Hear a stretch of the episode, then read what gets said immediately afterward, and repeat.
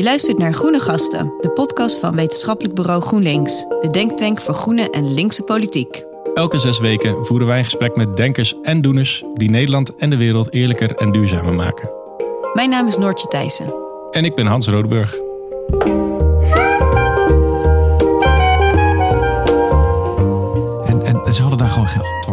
Wat is dat? Ethiek. Ja, ja. De slotsom was, als je je gaat schamen, als je gaat blozen, dan weet je dat het niet goed zit. Eh, dat, dat geeft aan hoe verkeerd dat zit. Hè? Want het gaat juist helemaal niet om dat blozen. Het gaat juist om dat deel wat in dat, in dat blinde gedeelte zit namelijk.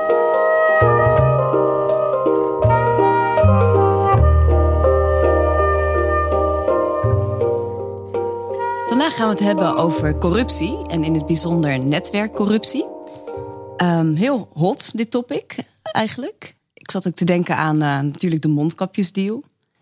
Maar ik moest ook heel erg denken aan de tasjesdrager van Wilders. Ja. Dat Ja. Sophie Hermans, fractievoorzitter, eigenlijk eh, heel denigerend werd toegesproken. Eh, maar wat er eigenlijk onder zat, was heel erg het verwijt van... Hè, je bent fractievoorzitter van de VVD geworden... vanwege je vader die VVD-minister was. Dus daar gaan we het over hebben vandaag. En jij, Hans, hebt dit thema gekozen.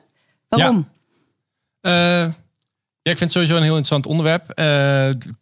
Corruptie, vriendjespolitiek. Eh, en wat mij opvalt de laatste tijd is dat het heel erg een onderwerp van rechts is geworden. Je hebt natuurlijk Thierry Baudet met zijn partijkartel.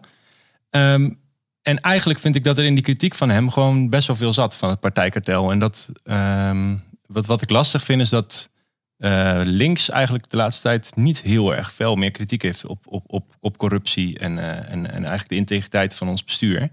Ehm, en ik vind dat we meer zouden moeten doen. Dus het leek me een heel goed onderwerp om eens samen te verkennen. Ja. Ja, en ook als ik daarover nadenk... zij nemen natuurlijk, de rechtspopulistische partijen... die nemen dit onderwerp omdat ze er groot van worden. De markt is populisme. Ja. Terwijl juist ja, heel veel partijen ter linkerzijde, zoals GroenLinks, die wat rechtsstatelijker zijn, die Ja, zouden dit precies. ook eigenlijk weer moeten claimen. En dat laten we nu links liggen. Ja, ik denk dat dat juist het gevaar is inderdaad. Dat als je, om, om, je wil niet bij de, de populisten horen. Ik doe nu aanhalingstekens voor de luisteraars. Maar daardoor, daardoor dreig je heel snel inderdaad aan de kant van de bestuurlijke elite te komen te staan. En word je ook een soort grijze massa. Dus ik denk dat het heel goed is om daar wel kritisch over te blijven inderdaad. Ja. Ja, ja. En we zaten van tevoren een beetje na te denken over persoonlijke ervaringen met dit onderwerp. Je hebt natuurlijk een tijdje bij een lobbykantoor gewerkt. Heb jij wel eens ervaring gehad met, met, met netwerkcorruptie? Of dat je dacht, hé, hey, dit gaat niet helemaal zuiver? Nou, dat is heel saai, maar ik persoonlijk niet, eerlijk gezegd. Oh. En ja, en ik, ik werkte daar toen we ook allemaal House of Cards keken. En Remy Denton, die was natuurlijk toen hè, de, de grote lobbyist. En toen zeiden mensen ook, oh, ben jij de Remy Denton dan van, eh, van de Lage Landen? En dan zei ik nee, Eh, want zo spannend is mijn werk ook eigenlijk helemaal niet. Geen mensen voor trams geduwd. En nee, dat soort dingen hebben we niet gedaan. En eh, ook omkoping eh, kwam daar niet in voor. Ehm, maar goed, ik, werkte bij een kantoor. Ik heb ook andere kantoren gezien. Ehm, ik weet niet hoe zij werken, maar wij werkten bijvoorbeeld niet met oud-ministers. En wij hadden bijvoorbeeld ook geen lobbypas, omdat wij vonden dat we niet zomaar toegang eh, moesten hebben, maar dat moesten krijgen. De lobbypas, dat is van oud-politici. Die kunnen dan nog toegang Ja, tot de Kamer hebben, oud-politici, ja, maar ook lobbyisten die kunnen daar eh, een beroep op doen. En dat hadden wij dus niet.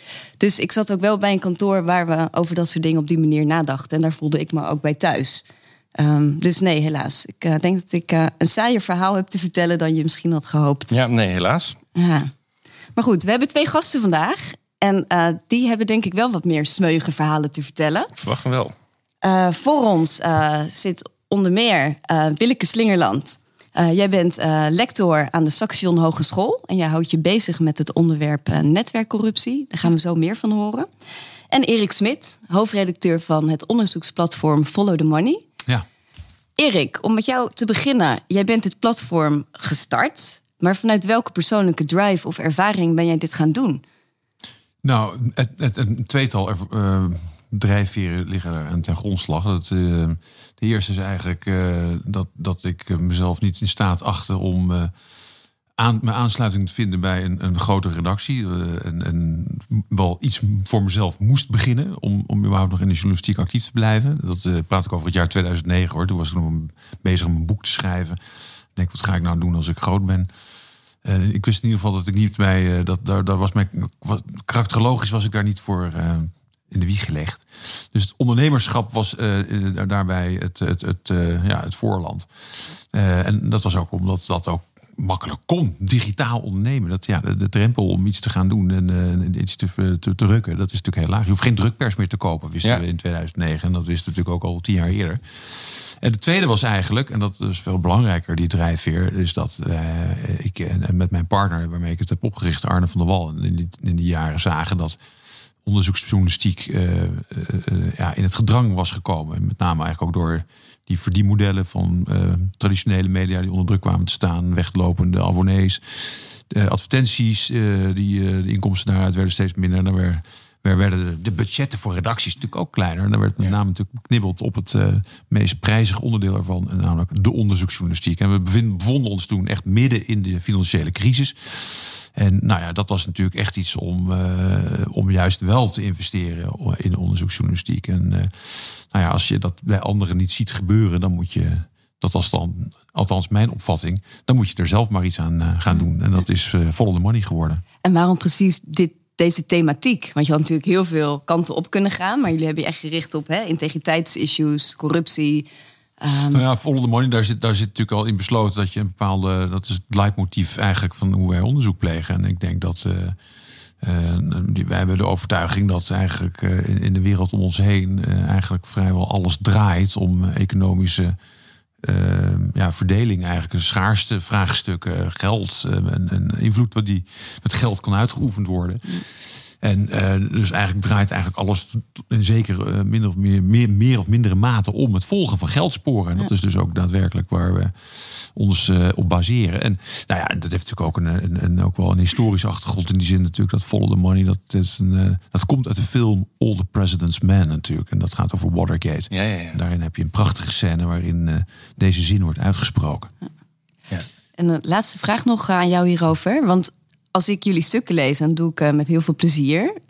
Uh, maar ik word er ook altijd een beetje somber van. Het, eh, weet je, het, het, het mensbeeld wat jullie laten zien, uh, ja, het is ook terecht, want het is onderzoek, het komt naar boven. maar het is ook niet kies. Hoe, ja, wat, wat, wat, wat is het mens? Wie zijn de mensen die de mist ingaan? Kun je daar een typering nou ja, van geven? Kijk, als je ons platform dagelijks nuttigt, dan, dan heb je natuurlijk een, een, een, een redelijk uh, onverdund mengsel van uh, negativiteit zou je kunnen krijgen dat je tot je neemt. Hè? Ja. Dus dat, ik raad het ook wel aan om dat dan uh, af en toe eens een, een boeketreeks bij te lezen of zo. een Donald Duck. Ja. ja. maar het mag ook een heel goed boek zijn of wat een film. Maar nee, natuurlijk. Wat wij, wij, wij, wij, wij, kijken naar misstanden. Dus dat, dat vind je natuurlijk ook uh, continu bij ons op, op het platform. En, maar anders dan jij, dan word ik daar helemaal niet zo uh, somber van. Want wij hebben daadwerkelijk uh, het idee dat je als je ze van het donker naar het licht brengt, die misstanden, dat je daar ook echt iets aan kan doen. Heeft het ook niet iets gedaan met jouw mensbeeld? Um, nou, mijn mensbeeld is wel zo dat ik denk dat de mens geneigd is vaak als die in, in, in de omstandigheden komt om, uh, om iets fouts te doen, dat die kans vrij groot is. Ja. Vrij Calvinistisch toch wel? Mij, uh, mij voorzichtig uit. nou ja, Calvinistisch, ja, ik weet niet. Is dat Calvinistisch? Ja, een, een, mensen is geneigd tot het slechte. Dat, dat, dat is waar, ja. ja. ja. er zijn ook wel andere mensen de, de, die... Ja, daar, zeker. Zeker. Ja. Willeke, heb jij zo'nzelfde drive? Uh, ik denk het wel. Uh, nou ja, wel door idealen gedreven in die zin. Ik ben natuurlijk een wetenschapper. Ik ben geen, geen activist. Ik ben ook geen journalist. Uh, maar ik denk wel dat ik die democratie, die draag een warm hart toe. En ik zie gewoon dat we in een soort impasse zitten van hoe zorgen we nou dat die weerbare democratie tot stand komt. En ik, dat pessimistisch mensbeeld. Ik heb gisteren over netwerkcorruptie gesproken voor een aantal bestuursrechters in Nederland. En dat was eigenlijk ook wel het antwoord dat ik terugkreeg nadat ik mijn verhaal had gehouden van jeetje, ja, in al die geschillen die wij voor ons zien tussen overheid en en, burger of, of, of, maatschappelijke organisatie. Daar zitten misschien hele andere structuren achter. Alleen daar, daar gaan wij niet over. Hè? Dus wat krijgen wij aan het puzzelstukje op ons bord waar we de rechtmatigheid van moeten beoordelen? Ja, en dat is misschien wat een, een, ongemakkelijk gevoel. Wat kregen zij ook. Maar ik denk ook dat het ook een soort signaalfunctie is en dat je ook je voelsprieten kan scherpen op die manier. Ja. Ja, laten we daar gelijk heen gaan. Want we hebben nu een paar keer genoemd netwerkcorruptie. Ja. Wat is netwerkcorruptie? Ja. Nou ja, weet je, het is een term die ik vier jaar geleden geïntroduceerd heb toen ik een, een, een proefschrift schreef.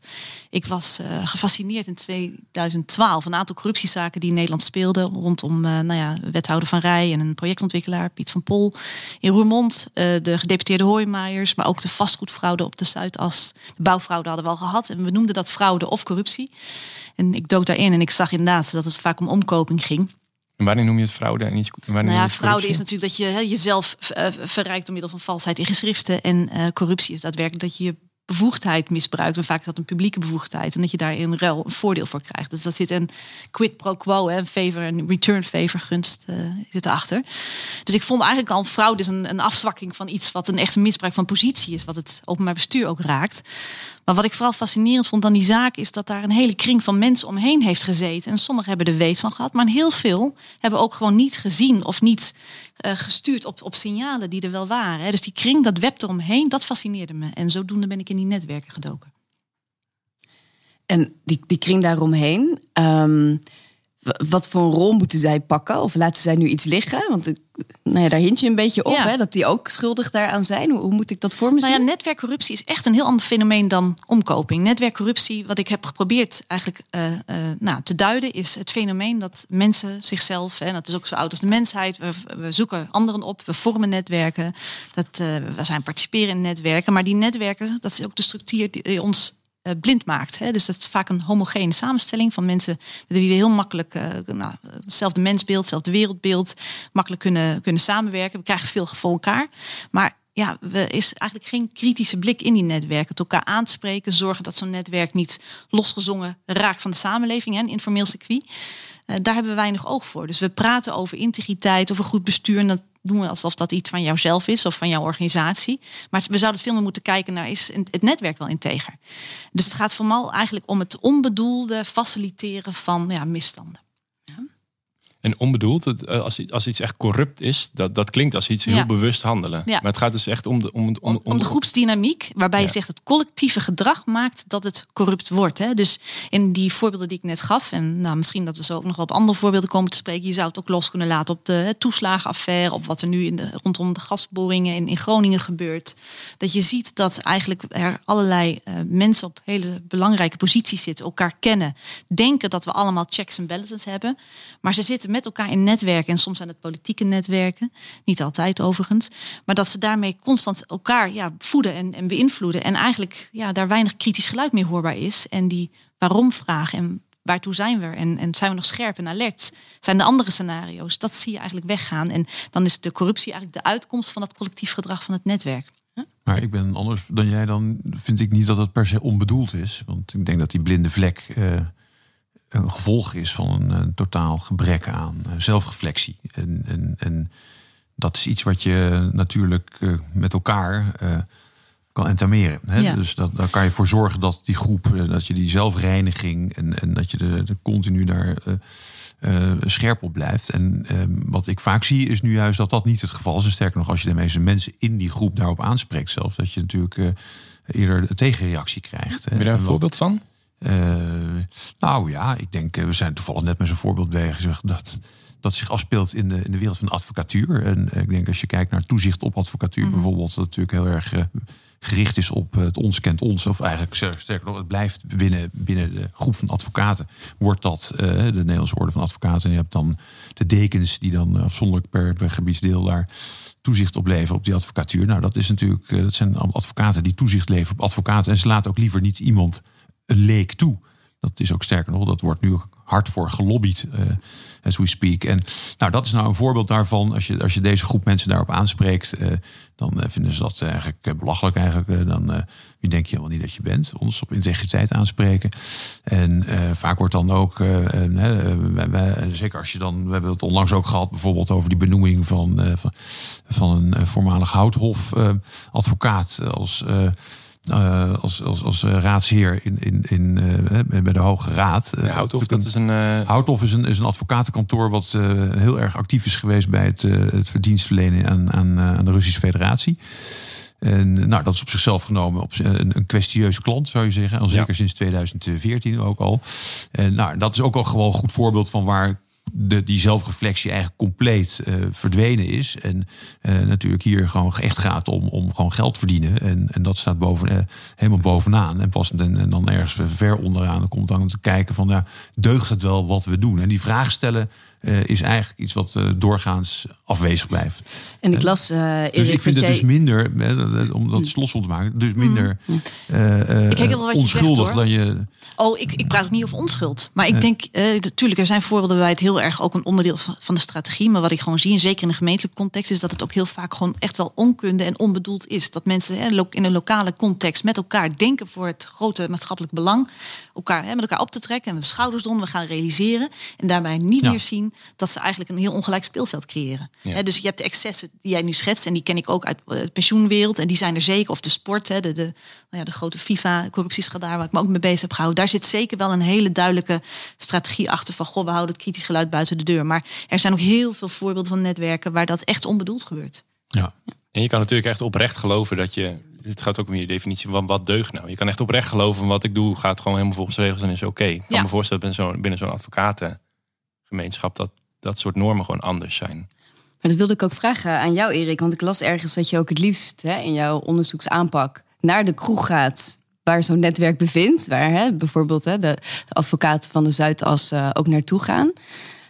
Um, stel jij hen dan ook die vraag? Hou je dan die spiegel voor? En zo ja, wat, wat is dan de reactie? Niet onmiddellijk, want dan... Uh Nee, ja, want willen ze geen biertje meer met je drinken. Hoe kom je daar überhaupt binnenlopen dan? Ja, nee, dus dat is, het is eerst, het eerder natuurlijk eerst aanpappen. Proberen natuurlijk vertrouwen te winnen. En ergens, uh, als mensen je kennen, in mijn geval gaat dat vaker op al. Dan uh, zijn ze in eerste instantie wel nieuwsgierig naar je. En dan, uh, maar vertrouwen winnen iemand in zo'n kroeg echt naar je toe. Klinkt van, netwerken, hè? Nu, nu, nu iemand daar, nu die daar zit. Goh, ik heb nog wel wat voor je, enzovoort. En... Ja.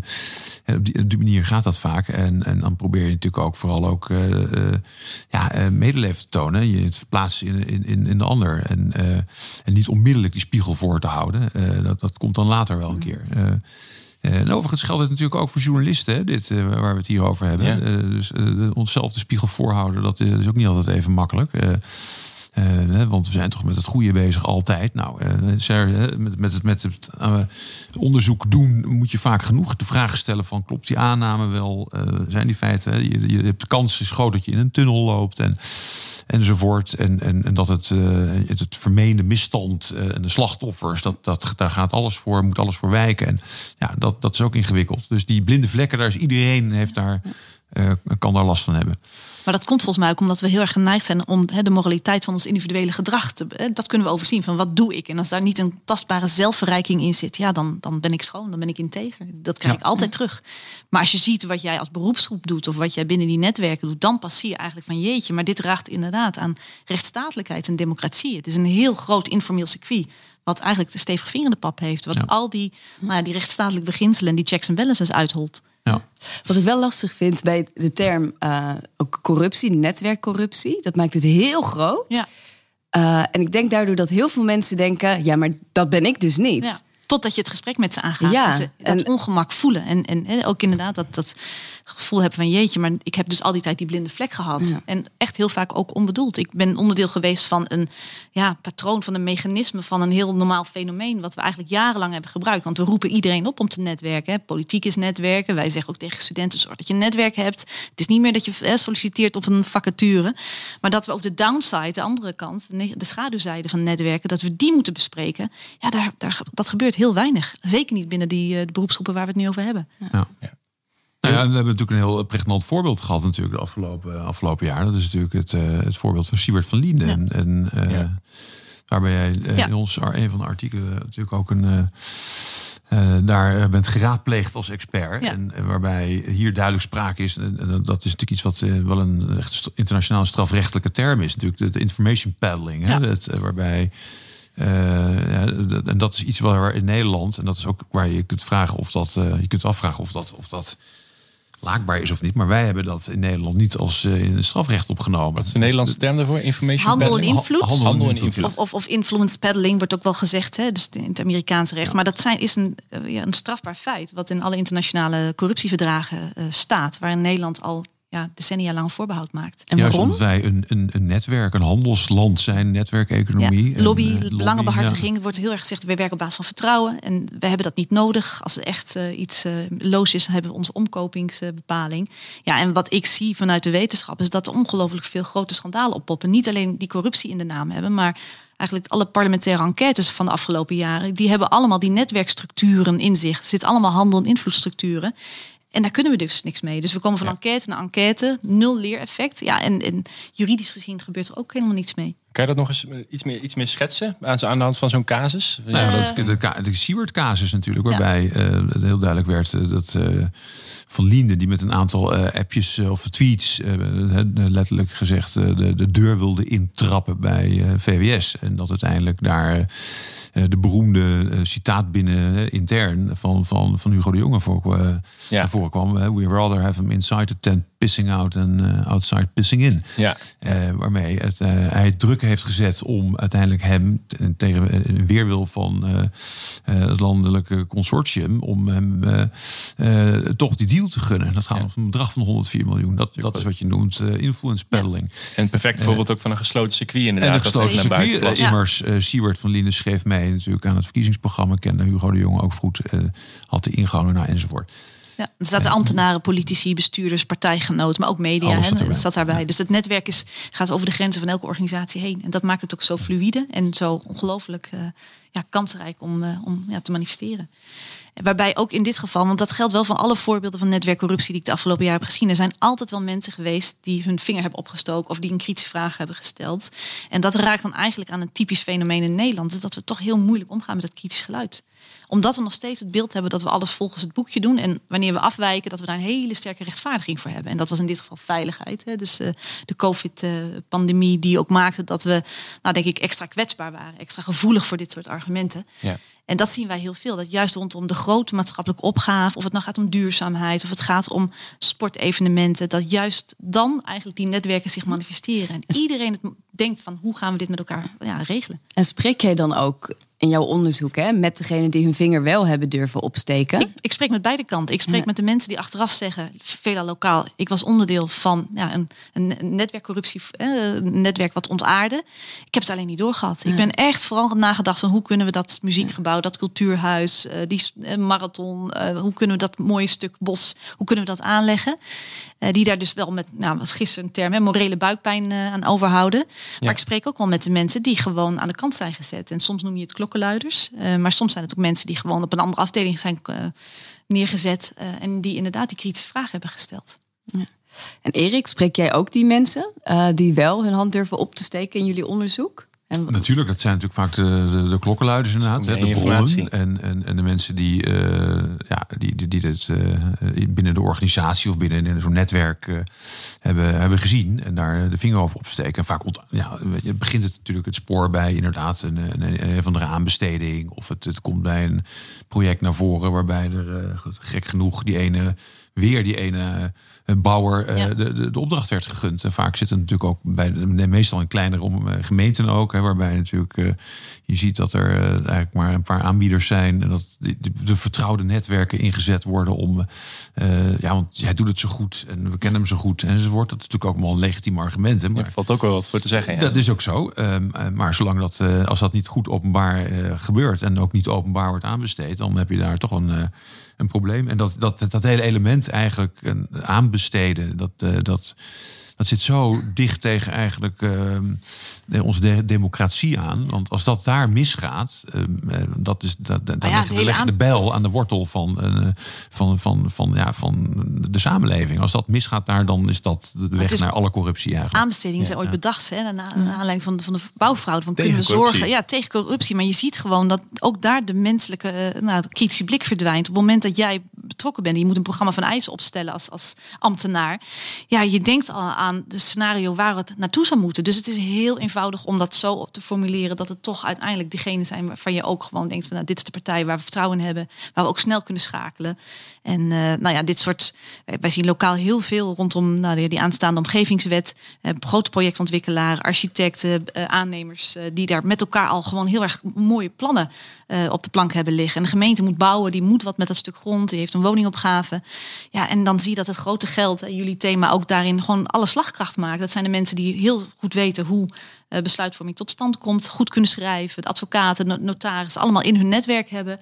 Ja, dus dat is gewoon een heel ongelijk speelveld. Als je het hebt over participatie, initiatieven van onderop vanuit de, de buurt of de burger. Ja. Als je nou eh, raadslid bent hè, van GroenLinks in een in de middelgrote gemeente Alfa aan de Rijn of zo. Wat, wat moeten zij doen? Wat kunnen zij doen? Ja, wij zijn daar als Saxion continu mee bezig. En dat zit hem vooral toch in bewustwording, hoe, hoe cliché ook. Ik denk, je kunt natuurlijk heel aan blootleggen wat er allemaal verkeerd is gegaan. Maar volgens mij moeten we echt op een andere manier gaan kijken naar uh, besluitvorming. En uh, als je het hebt over het hele begrip van belanghebbenden of stakeholders, wat natuurlijk vaak gebruikt wordt, ook in die controlerende rol van de raad. Dat je echt veel meer hebt over welke structuren hebben we gesproken, zitten hierachter. En dan gaat het ook over de structuren op het stadhuis of op het gemeentehuis. Hè? Dus met onze, onze wethouders, onze raadsleden maar ook de hoge ambtenaren die jaar in jaar uit daar zitten. Dus in plaats van dat je zegt uh, welke mensen hebben gesproken die belang hebben hierbij, ga je kijken welke netwerken hebben we nou gesproken die geraakt worden door uh, een besluit. Ook gewoon veel meer zicht hebben op de netwerken in je lokale samenleving. Wie zit er daarin en, en waar zit de overlap? Wij doen heel veel van dit soort eh, gesprekken ook met raadsleden en met politieke partijen. Want ik vind dat die daar echt een grote verantwoordelijkheid in hebben. Ik vind dat we te gemakkelijk denken, het is er een van ons, uh, we, we legitieme reden om iemand hoog op lijst te zetten. Maar hoe ga je dat gesprek aan als lokale politieke partij of landelijke politieke partij uh, als het gaat om de netwerken van deze kandidaat? Wanneer zet je ze in, wanneer niet? Jullie zijn zelf als politieke partij een netwerk. Daar zit ook hè, natuurlijk een hele homogene samenstelling. Mhm. En hoe doe je dat dan, zo'n gesprek? Nou, wat wij doen is gewoon echt die netwerkvraag stellen. Van, goh, schets eens even jouw tien netwerken. En, en, en dat is op basis van vertrouwen. Je weet nooit wat ze niet prijsgeven. Maar dan zie je al dat er een enorm een andere manier over integriteit en veiligheid wordt nagedacht. Daar waar we vroeger het hadden over nevenfuncties, geschenken. Een hele platte, klassieke manier van kijken naar integriteit. Want daar zitten de risico's. Heb je nu veel meer over waar, in welk dynamisch speelveld moet ik me staande houden. En wanneer luister ik naar de geluiden die tot mij komen en wanneer zijn die ja, te, te, te, ja, te veel vanuit één invalshoek. dus het hele visualiseren van netwerken, wat wij doen, puur om een, meer een beeld te hebben van hoe jij in die samenleving, nou ja, wel of niet in de haarvaten van die samenleving zit. Dat is al echt een eye-opener. En dat je dan vervolgens, als het lukt om dat in besluitvorming ook die netwerkstructuren gewoon kleur te geven, ja, dan ga je op een andere manier naar eerlijkheid kijken, naar de, beginselen van behoorlijk bestuur die je moet, uh, moet afwegen. Dus dat is een stuk bewustwording. En, maar dat moeten zij vervolgens zelf met elkaar gaan doen. Hè. Wij kunnen dat eenmalig doen. Maar dit is dus iets wat veel vaker gewoon in die raadzaal ook besproken moet worden. Luister jij naar Erik? Ja, ik, ik luister naar eh, belangstellend naar. Ik, ik heb iets andere kijk op, eh, omdat ik dat wat minder vanuit die academische invalshoek doe, uh, maar meer vanuit eigenlijk al het idee van uh, wat überhaupt al ethisch besef is en, en, en de reflectie daarbij hoort. Een, een zekere mate een filosofische reflectie. En eigenlijk denk ik dat die vanaf eigenlijk de middelbare school al veronachtzaamd wordt. in het Nederlands opleidings, uh, het Nederlands onderwijssysteem. Ik heb zelf uh, tien jaar lang notabene aan de Vrije Universiteit gestudeerd. En uh, economie en een anderhalf, een anderhalf punt vakje gehad over filosofie en ethiek. Helemaal mee eens. Ja. En, en, en, en, nergens in die vakken die je hebt, die over hele belangrijke dingen gaan. Over ja, financiering en noem maar op. En die worden ergens de ethische eh, aspecten van, van, van die handelingen die je daarin eh, leert eigenlijk uh, onder ogen gebracht. En dat is denk ik een groot gebrek. De mensen die dan van universiteiten, hogescholen uiteindelijk bij advocatenkantoor, accountskantoor, maar ook in het bedrijfsleven verder grote bedrijven terechtkomen die zijn helemaal niet getraind om ethisch te denken. Dus dat hele... Uh, dat hele het vocabulaire, ze hebben het moreel vocabulaire gewoon niet dus in mijn ervaring. Dat, is gewoon, is, is, het is weg. En dus als je daar niet in getraind wordt en niet gevoelig voor gemaakt wordt al in die hele opleiding, dan, dan, dan, heb, dan, dan kom je ja, in een moeilijk terrein, uh, het gebied terecht. En dat is wat er aan de hand is. Ja. Dus dan krijg je natuurlijk constant mensen die in, in bubbels terechtkomen. En uh, ja, nee, dat, jongen, de, de, de, de, de disputen waarmee ze in aanraking zijn gekomen over, hè, over netwerkcorruptie gesproken en dan, daar vindt het vaak plaats. Uh, ja, die zijn uh, heel erg geneigd om, om een enorme blinde vlek uh, op te bouwen. Ja, en je zei moreel vocabulaire. Dat ja, nou ja, weet je, wat, wat voor vocabulaire denk je dan aan? Wat, voor nou, wat ik gewoon merk is dat zelfs heel ervaren burgemeesters en wethouders en raadsleden gewoon heel veel moeite hebben om woorden als inclusiviteit, eerlijkheid, gelijke behandeling, om daar gewoon voorbeeld mee te geven. Om te laten zien hoe ze dat dan afwegen dus wij hebben heel plat gezegd wel voor studenten gewoon een aantal stappen die je zet om dat moreel vocabulaire aan te, leren. Dus dat je de betekenis van de begrippen, de waardeafweging, de belangenconflict, dat je dat gewoon, dat je daar taal voor hebt. En dat is net als een spier wat Erik zegt. Dat je, en, dat je ook snapt dat er verschillende stromingen zijn om te kijken naar, naar, naar, naar zo'n belangenstrijd. Dus dat je, is het toch de plichtsethiek of het utilisme. En dat je dat heel nou, concreet maakt. Dat het niet alleen voor de hobbyfilosoof interessant is, maar dat het jou helpt in jouw beroepsethiek. En daar zie je beroepsgroepen doen daar heel weinig aan. Maar ik inderdaad, ook in mijn opleiding, ik heb uh, ook rechtsfilosofie. En dat was echt dan staccato even de filosofen oplepelen. Maar zonder dat ik gevoel erbij had van, maar hoe helpt het mij om mijn rol te pakken die nodig is? En we hebben na de financiële crisis allemaal met elkaar gezegd, uh, dit had nooit kunnen gebeuren als er een moreel kompas was, een moreel bewustzijn. En als je ziet wat de zinstijd in het onderwijs hoger, de hogere scholen, universiteiten, mbo's, daar wordt nog steeds weinig gedaan. En we hopen nu met het wet op de burgerschapsvorming dat daar wat loskomt. Alleen je ziet dat dat nog wel heel erg hè, vanuit mhm. staatsrechtelijk. Maar ik ben, eens, helemaal met je eens. Het is een taal die je moet leren spreken en die oefening vergt. Ja, een spier die je moet trainen inderdaad. Een geestelijke spier. En nou, het is toevallig dat gisteren uh, uh, nog in de Verenigde Staten de Securities and Exchange Commission, het accountskantoor EY met maar liefst 100 miljoen heeft beboet vanwege het massaal vonachtzaam CQ frauderen met ethiek-examens. Uh, nou, dat, ja. dat geeft uh, exemplarisch, uh, exemplarisch ja. daarvoor. Ik was onlangs ook bij een, een, een, een begrafenis van een, een hele bekende vroegere McKinseyaan. En, en daar kwam een andere beroemde oud McKinseyaan aan het woord. En die had het in die, in de toespraak. En die zei ja, over zijn overleden vriend. en die had het, daar kwam daar het woord ethiek te sprake. Ja, wat, moet, wat moeten we met ethiek? Mm, ja. En, en, en, ze hadden daar gewoon geen antwoord op. Wat is dat? En, Ethiek. Ja, ja. En, dat, en, en, en daar werd, de slotsom was, ja, dat is, dan moet je uh, jezelf de vraag stellen. Uh, als je je gaat schamen, als je gaat blozen, dat, uh, dat is de bloosfactor, oh, dan, ja, ja. dan, dan, dan, dan, dan, dan weet je dat het niet goed zit. Of de spiegeltest, hè? dat is ook zo één. van, kan dat, ik mezelf in de spiegel dat, dat geeft aan hoe verkeerd dat zit. Hè? Want het gaat juist helemaal niet om dat bloos. Het gaat juist over dat deel wat in dat, in dat blinde gedeelte zit namelijk. Hè? Dus dat, dat, dat, dat is heel interessant. En dan praat je echt over een paar topmensen die ik daar zag praten daarover. En jullie zelf, want we hebben het over beroepsethiek. En de journalistiek is natuurlijk ook heel belangrijk. Ja. Uh, soms zijn er misschien stukken die je wel of niet wil publiceren. Dan moet je ook afwegingen over maken. Zeker, Hoe doen jullie dat zelf ja. bij Follow the Money? Nou ja, eh, eigenlijk is ons hele bedrijf daarop gericht natuurlijk dat je dat doet in vergaderingen met elkaar eh, continu scherp houdt over dit soort besluiten die, we, die er genomen worden. En, en, die afwegingen die je daarbij maakt, uh, dat die continu, ja, dat, dat, je elkaar in, kunt bevragen. Dus dat, iedereen moet het ook het, het, het, gevoel hebben dat dat kan. Hè, het, zou niet, zou niet goed zijn dat als ik bijvoorbeeld als hoofdredacteur een soort van uh, Stalinistisch bewind voerde, waarbij niemand mij iets durft te vragen, want dan gaat het sowieso fout. dus iedereen moet zich veilig voelen, natuurlijk gewoon om op iedereen kritiek te kunnen hebben. Dat is de basisvoorwaarde. Maar iedereen moet er ook, het gesprek moet ook daarmee aangewakkerd worden van wacht eens even, waarom doen we dit? Waarom is dit? Eh, er moet ook wel een, een nieuwsgierige, kritische geest rondwaren om telkens weer uh, die, die vragen te stellen die nodig zijn. Ja. Gelukkig gebeurt dat veel. Maar dat is iets wat je. Dat, dat, een kwestie van cultuur zou ik zeggen. Ja. En kun je ook een voorbeeld geven van een. Ja, waar, van een onderwerp waar jullie nou echt die discussie over hebben gehad. En toen toch hebben besloten, we gaan toch publiceren. Nou, we hebben toevallig net aan de hand gehad. We hebben afgelopen weken een, een, een, groot, uh, een paar artikelen gepubliceerd. Eerst op zaterdag en afgelopen dinsdag nog, gisteren nog. Het ging over een groot uh, een medisch bedrijf wat een hele grote database had opgebouwd met medische gegevens. En daar zaten de meest gevoelige medische gegevens van patiënten van huisartsen in. En die waren via een soort van uit ja, een soort van ja, uh, ja, laten we zeggen, die, die huisartsen werden gevraagd om daar ooit aan mee te doen aan het project. Die, die, die hun data beschikbaar en daar ging van alles mee mis. Uh, en, nou, dan komt op een gegeven moment, wij hadden de handen weten te, leggen op die data. Nou, die, die data die zijn ja, knijterend vertrouwelijk. dus daar moesten we mee omgaan. Oké, okay, die zijn gehackt, die zijn ergens vandaan gekomen. Het is wel heel belangrijk om het hierover te hebben. Wat, wat, doen we daarmee? nou, het gaat natuurlijk dan dat je je allereerst afvraagt wat is maatschappelijk belang. En, nou, was dat er? Ja, dat is er.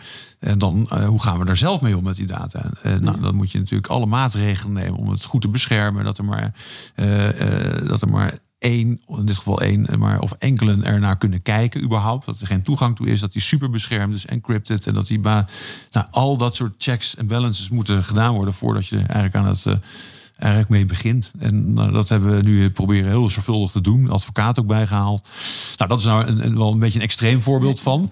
Uh, maar het kan ook zo simpelweg zeggen uh, van uh, om terug te komen op het kroegengesprek.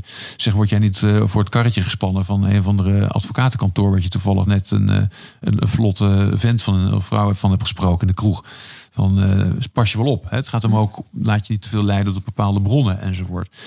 Dus dat soort vragen die moet je jezelf ook stellen. En dat gebeurt op een redactie waarbij je samenwerkt en, en projecten besproken worden. En we hebben, we hebben het nu vooral gehad over, over, meer gedragsverandering. Hoe kan je zelf nadenken? Hoe kunnen we elkaar beïnvloeden? Uh, we zijn natuurlijk een linkse partij, dus we zijn ook wel echt van de regels stellen. Uh, wat kunnen we nou meer echt qua regelstelling doen om het, tegen, de, tegen, de, tegen corruptie?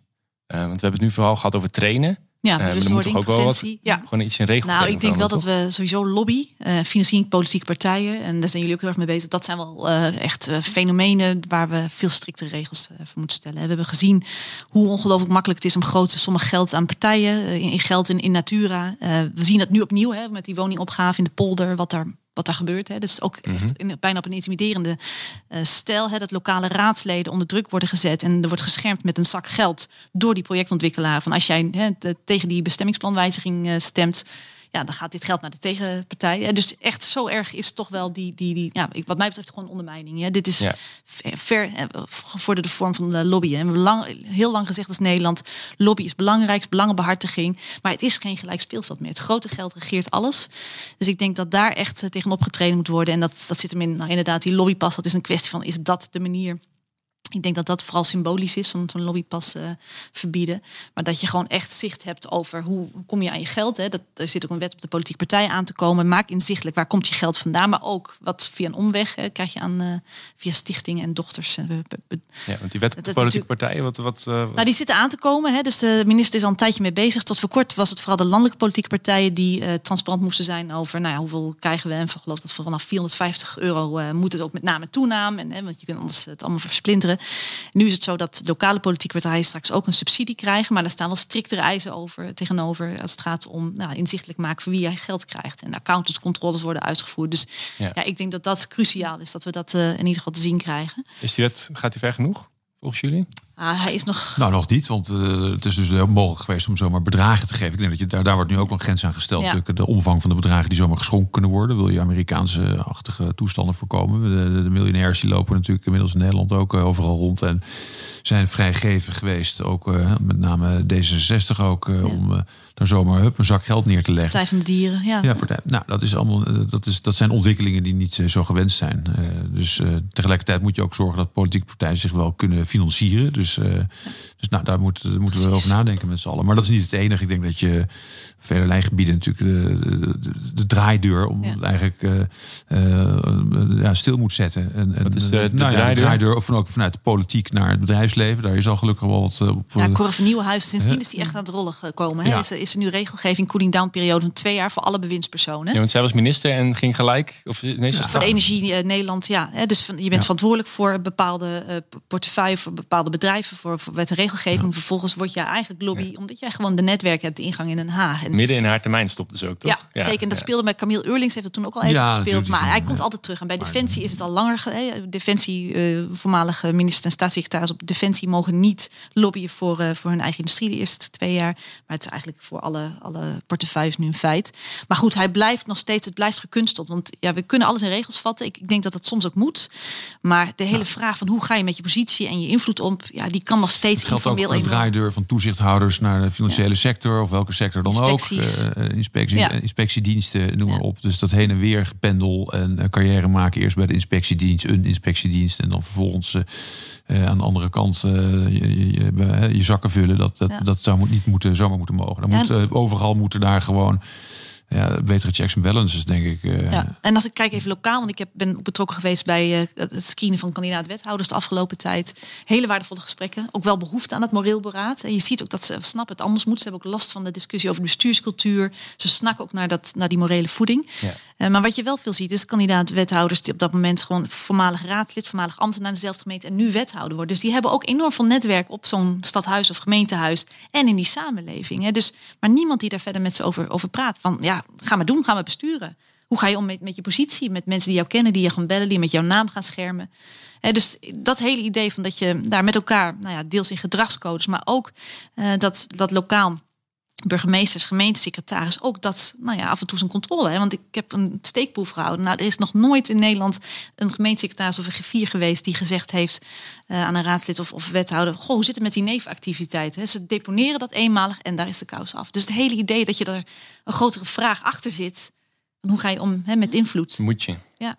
Dus eh, deels regels, maar vooral ook dat levend houden van die regels. Ja. Nou ja, bijvoorbeeld uh, waar we het net over gehad hebben, over dit, dat influence peddling. Of het, het, het, dat, dat is iets wat we dus sowieso al kunnen opnemen in strafrecht. Heel concreet. Dat, dat hebben we heeft Nederland altijd buiten de deur gehouden. Kun je uitleggen wat, dat is? Nou ja, dat hebben we net over gehad al even kort. Hè? Dus dat, dat, dat de essentie van die. nou ja, dat, dat is eigenlijk wat, wat je weet. Ja, dat, dat, nou ja, weet je, nu is het omkoping. A, is wordt omgekocht en misbruikt zijn positie voor B, die dat geld dan gegeven geeft. En influence of handel invloed is eigenlijk al het begin met een driehoeksalade. Dus ik doe wat voor, uh, als A doe ik wat voor C en C doet weer wat voor B. Hè. Dus dat je uiteindelijk zegt, those in the influence of power. Dus background corruption wordt het ook wel genoemd. Hè. Dus je zit in de nabijheid van mensen en je gebruikt een tussenpersoon. Alleen wat ik geprobeerd heb te laten zien is dat het vaak niet één tussenpersoon is, want dan hè, à la lobby, maar dat het een verwevenheid is van tal van personen met allerlei posities. En die doen niet zozeer wat voor de ander en krijgen daar gelijk wat voor terug. Ze doen wat voor dat netwerk. En dat netwerk is er voor hen als zij het nodig hebben, op wat voor manier. Klinkt wel enorm complex om dat te verbieden. Van hoe weet je nou of iemand een nou, baantje toegeschoven heeft gekregen, bijvoorbeeld omdat hij iets gedaan heeft in zijn, bijvoorbeeld zijn termijn als, als, als wethouder? Of hoe, hoe, hoe ga je dat aantonen? Nou ja, er is al wel uh, mee gepioneerd, ook door rechters. Hè. In het zaak van, uh, van Jos van Rij destijds, die uit de vertrouwenscommissie burgemeesterbenoemingen lekte naar zijn partijgenoot. Die heeft gewoon zijn partijgenoot gebeld, hè, destijds Offermans, die toen burgemeester in Meersen was. En gebeld en, en alle vragen voorgekoud. En deze persoon aan de andere kant van de lijn heeft helemaal niks gezegd. Heeft niet opgehangen, heeft ook niet gezegd ik stop. En dat was wel voldoende om hem voor passieve omkoping, wat we dan nu handel en invloed zouden noemen, te veroordelen. Dus rechters zoeken wel, omdat ze gewoon zeggen, ja, je had ook op dat moment kunnen ophangen of kunnen zeggen, joh, dit is niet de bedoeling. We weten allemaal dat je lekt uit de vertrouwenscommissie. Eh, dus je zorgplicht, je inspanningsplicht gaat verder. En ik denk dat dat een belangrijke burden of proof uh, verschuiving is. Ja, maar we zien het ook in Europa. Uh, we zijn toevallig vandaag met een groot verhaal naar buiten gekomen samen met uh, een aantal 15 andere partners in Europa. Wat we via bureau Brussel doen. Wat we, we zitten in Brussel tegenwoordig sinds vorig jaar september. Het heet de Recovery Files. gaat over het hele grote herstelfonds uh, in, in de EU. Dat de, na, de, na de coronacrisis natuurlijk uh, op is gezet. Of tijdens de coronacrisis al. Het zit iets van 725 miljard euro wordt verdeeld. Voor, een belangrijk deel zijn dat subsidies. Voor een belangrijk deel zijn dat de helft ongeveer zijn het leningen. Maar er zit gewoon geen enkel controlemechanisme is daar ingebakken. In van hoe, waar die leningen en, en, en donaties of subsidies terechtkomen. Nou, dat zat er al eigenlijk al van het begin af aan eh, eh, niet goed in. Nou, dat zijn we nu uh, aan het controleren. Van hoe gaan we daarmee verder? Nou, dan zie je dus overal in Europa dat daar uh, de rem op gezet wordt. Van ja, wacht even. Nou, dat is natuurlijk. Het gaat echt om gigantische bedragen meteen. Miljarden. Dus nu al 66 miljard uit die pot uitgekeerd. waarvan de helft inderdaad ongeveer dus aan de subsidies we weten dus niet hoe dat, uh, hoe dat gaat. En nou, we hebben natuurlijk in het verleden, met name in Hongarije, gezien hoe dat, uh, hoe dat ja, kan gebeuren. Hè, waarbij ja. die Orbán zelfs in zijn eigen geboortedorp van een voetbalstadion heeft neergezet en een spoorlijntje er naartoe heeft aan laten leggen. Allemaal vooral met, ook met Europees geld. En, en dat is, dat is nou ja, dit is natuurlijk de opmaat naar nog veel meer corruptie als we dat niet van het begin af aan heel scherp regelen. En dit is op Europees gebied denk ik echt iets waar we heel goed naar moeten kijken. En het is ook het begin van, nou ja, zo begonnen we ook met de podcast. Hè? Het einde van vertrouwen in de democratische rechtsstaat. Ja. We hebben nu best wel uh, veel met elkaar gesproken over oplossingen. Jullie hebben heel veel uh, concrete ideeën ook aangedragen. Maar nu zou ik graag van jullie allebei één oplossing willen horen om dat vertrouwen ook weer te herstellen in die democratische rechtsstaat. Um, ik kijk eerst even naar jou, Willeke. Ja, dat is een hele lastige die me wel elke dag bezighoudt. Kijk, het komt van twee kanten. Hè. Wat mij opgevallen is, is dat we hebben natuurlijk over het vertrouwen van burgers in de overheid. Maar ik zie ook dat die, hè, die overheid die die burger zo uh, wantrouwt, die ook daar heel kritisch over is. Dus het is van twee kanten. En ik denk ook echt dat het aan ons allen is om die democratie weer te gaan dragen. Hoe moeilijk het ook is, maar ons in te zetten. En dat kan op zoveel verschillende manieren. Dat is bovenal door goed geïnformeerd te blijven. Door aan dat moreel vocabulaire zelf te gaan werken. Daar het voorbeeld te laten zien. Het, het, het voorbeeldfunctie ook voor die volgende generatie. Hè? Als ouders, maar ook als nou, journalist, als wetenschappers, als politieke partij. Dat nieuwe talent rust die op een andere manier toe. En nou ja, dat toerusten en voorleven, dat zijn voor mij de cruciale woorden. Ja. Ja, wat mij betreft denk ik dat die verantwoordelijkheid bij iedereen ligt. Want uh, we hebben het hier over uh, een, een, samenleving waar iedereen een rol in een netwerk kan spelen. En ik denk dat uh, uh, dit moet zijn dat, dat, niet, dat moraliteit en ethiek niet is, eh, een jas is die je bij de voordeur als je binnenkomt lopen weer uittrekt. En, uh, en, dan, en, en, de hele dag lekker aan het werk gaat. Dan s'avonds als je hem weer aantrekt, terug naar je gezin gaat, uh, weer even om je heen gooit, zo'n jas. Het, het, het is een, een, kledingstuk wat mij betreft iets wat in je zit, wat je de hele dag bij je draagt. En ik denk dat dat voor iedereen geldt. En, en dus dit vraagstuk is, is, een, is niet alleen een kwestie dat is voorbehouden aan, aan ons openbaar bestuur en politici het gaat, het, gaat over, het gaat natuurlijk over de handelingen van ambtenaren. Maar het gaat ook over handelingen van, van burgers. Ja. En van, van iedereen eigenlijk. En dat komt met rechten en plichten. hè? En die plichten vergeten we ook wel eens. Ja. Mooi, ik denk een mooi slotwoorden ook. Dat ze ook vooral de plichten in onze oren moeten knopen. Zeker. We naderen het einde. Het gaat snel altijd. Ja. Ik had eigenlijk nog wel veel langer met jullie willen doorpraten. Nou, dat kan. ja, maar dan doen we dat zonder microfoon aan. Bij de naborrel. Ik wil jullie uh, bedanken voor jullie komst. En uh, we hopen dat we ook iedereen hebben geïnspireerd. De luisteraars en vooral ook de lokale politici en de landelijke politici. Ik denk ook dat het aan hen is de komende tijd om het dus anders te gaan doen. Yes, en vond je dit nou een leuke podcast? Geef ons vooral sterretjes in je podcast-app. heb je commentaar of ideeën voor een onderwerp voor de podcast? Stuur ons een mail. Die staat op de website op de podcastpagina. En bij de afleveringpagina kan je ook reageren op de aflevering. En dan gaan we graag met je in gesprek. Uh, en ik zou zeggen, tot de volgende. Tot dan.